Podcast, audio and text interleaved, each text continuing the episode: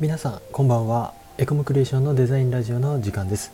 三重県菰野町鈴鹿山脈のふもとからデザイン会社で日常交わされる話題をラジオでシェアさせていただきます。本日土曜日の担当はデザイナーの西尾です。よろしくお願いいたします。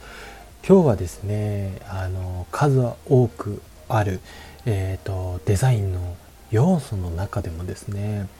非常にこうデザイナーが接する機会の多い、えー、文字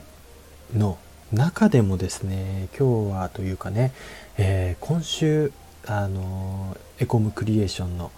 お仕事の中でこう非常にですね僕がお世話になりました、えー、手書きによる文字表現というところでですねちょっとつらつらとお話をさせていただきたいなと思っております。で今週ですねまああるお仕事をさせていただいてその時にこうデザイナーの方ならよくね、お分かりになるかなと思うんですけれどもこう手書き風の文字が欲しいなというね思うこう箇所がありましてそちらでですねあの表現する時に、ま、手書き風のフォントだったりとか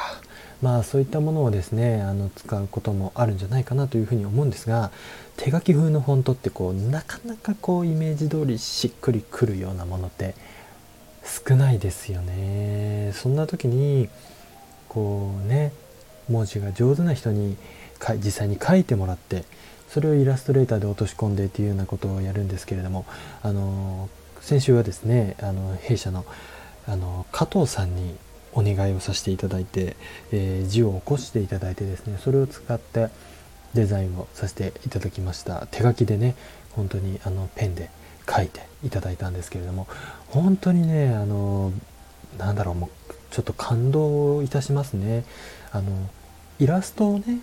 あのイラストレーターさんにお願いしてとか、えーと、いろんなこう、ね、デザインの中でも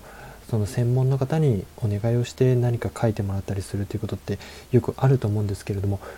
文字がね意外にこう一般の方には周知されてないような気もするんですけれども文字を書くっていうのも本当に専門職だなというふうに思って、えー、まあ習字に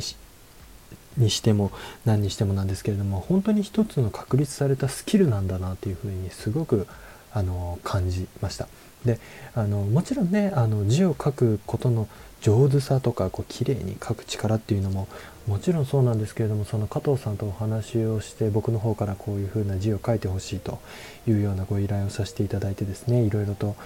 あのたくさん本当に何案も書いてもらったんですけれどもその人の頭の中にある文字のイメージを実際に手を動かして書いていってこう表現していくっていうのって本当にすごい技術だなというふうにあの思いましてですね。僕が本当に細かくですねそこはちょもっと丸い方がいいなとか ちょっとこういう感じの方がいいなとかっていうねあの本当に抽象的な細かい指摘をですねお願いをですね加藤さんがあの快く受けていただいて形にしていただいて本当に素敵なデザインになって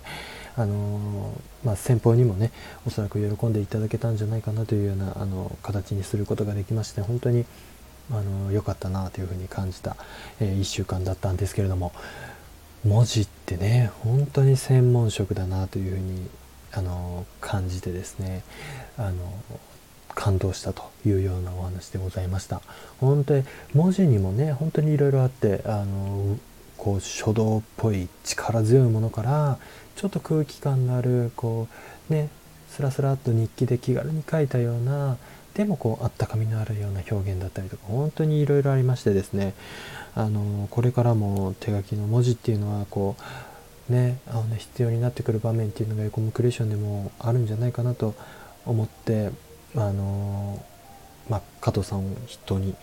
こう文字を書かれる方へのこうリスペクトというのをですねしっかり忘れずにデザインしていきたいなというふうに考えておりますというのがですね今日のお伝えしたいことでございました。はいでは本日もお聴きいただきありがとうございました。チャンネル登録やいいねをしていただけると嬉しいです。コンプクレーションでは Twitter や Instagram といった SNS も運用しておりますので気に入っていただけた方は是非そちらもチェックしてみてください。来週からのですね西尾のこの土曜日の時間はしばらく何回か連続でですねあの弊社のよしみさんと一緒にちょっとねえーと、カメラ関連のことについていろいろとお話をできたらなと思っております。僕もね一眼カメラを練習し始めましてあのカメラマンのよしみさんにいろいろお伺いしながら知識を深めたいなと思っておりますのでカメラに興味のある方は来週から是非土曜日聞いていただけると嬉しく思います。それではまた次回の配信でお会いいたしましょう。またね。